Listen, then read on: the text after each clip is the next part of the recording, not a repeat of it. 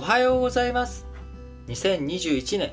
令和3年7月31日土曜日の配信です。本日も新聞解説ながら聞きやっていきたいと思いますがいよいよ7月も最後の日を迎えました。え今日まず最初丸1としてお伝えしますのは、まあ、新型コロナ関連について日本を含めた世界全体の経済にどんな影響を与えているかについて改めて今日も取り上げていきたいと思います、えー、昨日日本政府は30日新型コロナウイルス対策の緊急事態宣言を現在発出されている東京都と沖縄県に加えて埼玉、千葉、神奈川、首都圏3県と大阪を含めた4府県、えー、合計で6都府県に、えー、緊急事態宣言を延長拡大するということを宣言しました。あ宣言というかですね、決定しました。え、緊急事態宣言、もともと8月8日まで、えー、ということで東京都と沖縄県に出ておりましたが、えー、こちら、えー、8月31日までの期間、東京都と沖縄県、えー、埼玉、千葉、神奈川、大阪の4府県に、えー、緊急事態宣言が発令されるということになりました。えー、また北海道、石川あ、京都、兵庫、福岡の5道府県については、まん延防止等重点措置を適用していくということになり、えー、特に緊急事態宣言が出る、えー、東京首都圏と大阪府に関してはですね、飲食店に酒類提供の一律停止を要請する方針を決めたということになっております。えー、またあ、昨日夜の記者会見で菅総理え、夏休みやお盆に関して不要不急の外出や移動の自粛など感染対策を徹底するよう協力を訴えているということになりますが、えー、その一方、今、緊急事態宣言慣れ、えー、も生じているのか、予約ですね、お盆とか、えー、夏休みシーズンの、えー、ANA と JAL のお盆期間の国内線予約人数が東京都への緊急事態宣言発令後も伸びているということが分かっております。えー、7月29日時点で、アナので予約の実績ですけれども、前年実績を31%上回っている水準となっており、えー、2年前の2019年の同じ時期と比べれば6割減の水準ですが、あ前年よりも上回った水準ということで、えー、緊急事態宣言の効力が薄れていることを示唆するのではないのかなというふうに見られております。えー、また、アナではあ1から3回、3度目の宣言後には予約が減ったという動きがあったんですが、えー、7月12日に東京都に4回目の緊急事態宣言が発令されたタイミングでは、初めて予約が増加傾向になっているということになります。また JR 東日本のお盆期間8月6日から17日の予約については新幹線が前年比44%増在来線が19%増ということで、えー、夏休みシーズン、お盆シーズンに関して、えー、空運、陸運、どちらも、えー、予約が増えているということになっております。また、都内の外食業では通常営業に戻す個人店舗が増えているということもあり、え、緊急事態宣言のですね、効果、あ効力というものはどういうふうになっていくのかというところをしっかりと見ていかなければいけないのかなと思っております。え、また、グローバルダイニング、こちら、通常営業を継続して、えー、緊急事態宣言とか営業時間短縮や酒類提供の自粛要請に従わないという宣言文を出したグローバルダイニングについてはですね、えー、今期の、えー、見通し最終黒字というふうになっており、まあ、こういった動きからも、えー、緊急事態宣言の効力、えー、不透明になっていくんじゃないのかなというふうに思われて思思います。えー、また、えー、こう、やはり気持ち的に緩むじゃないですけれども、五輪、オリンピックを今東京都でこういう状況でもやっているんだから、結局なんで、えー、俺らも自粛しなきゃいけないのっていうような、まあ、この感覚、まあ、違和感は特にないんですよね。それがいいかどうかは一旦置いといたとしても、まあ、ロジックとしては、まあ、あんまりその、そういうふうに考える人がいてもおかしくはないよなって、えー、思うわけですが、えー、改めて、えー、菅総理、えー、五輪、オリンピックの中止については否定をするということになっており、感染拡大の原因ではないという、まあ、こういったふうに伝えております。えー、こちらね、小池百合子東京都知事についても、むしろ、えー、今20%とか視聴率取れるテレビあんまりない中、えー、20%とか視聴率が高いと、オリンピック。ということは、それはそれだけ皆さん、えー、テレビの前にいらっしゃるということだから、ステイホームにつながっている。えー、もちろん出歩いている人もいるけれども、何万人という規模じゃないじゃないと。いうようなことから、えー、まあ、改めて、こう、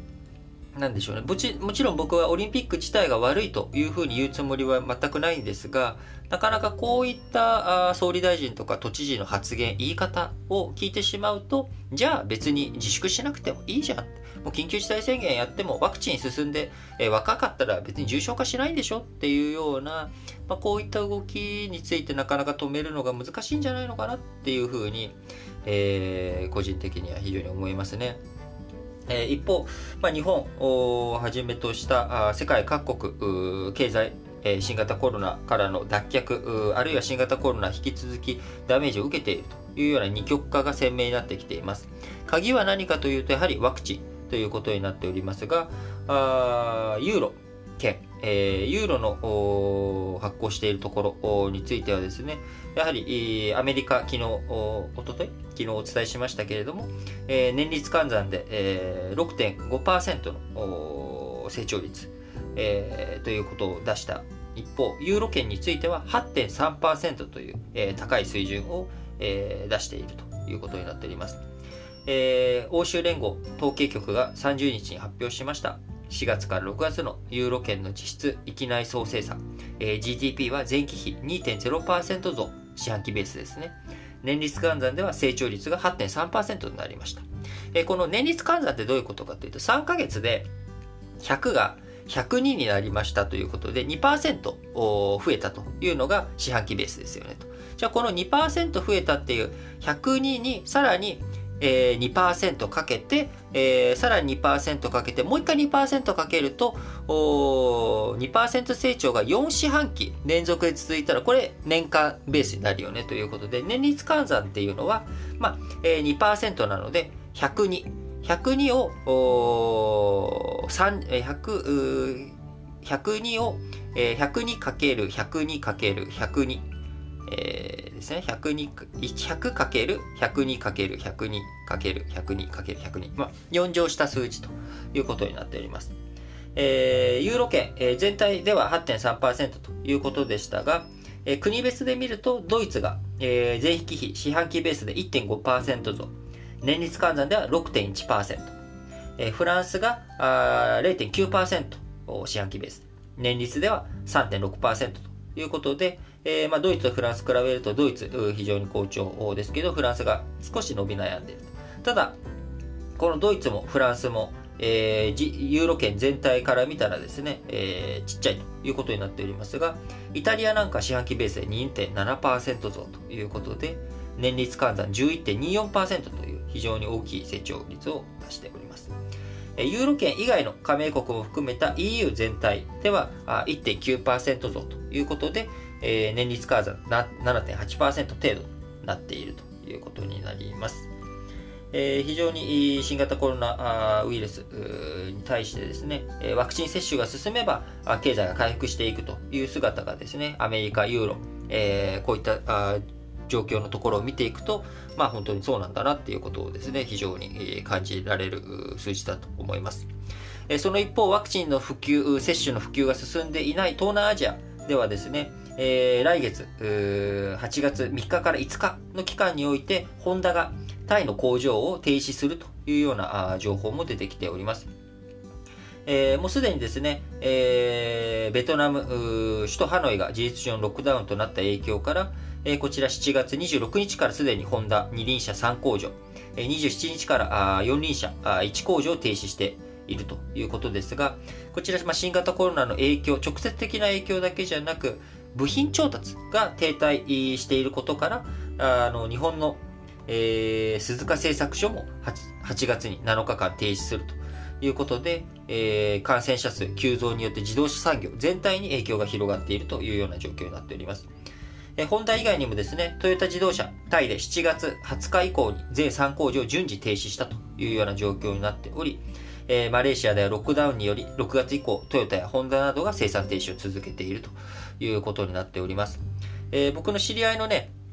えー、タイに駐在している人間も何人か引き上げてくるというような話も出てきておりますので、非常に新型コロナ、あ世界的な影響を大きく出てきております。えー、他にもですね、えー、北朝鮮なんかも GTP、えー、去年、昨年の GDP が4.5%減ということで、こちら、え、基金によって多数の餓死者を出した1997年の6.5%減に次ぐ、え、非常に大きなマイナス成長ということになっております。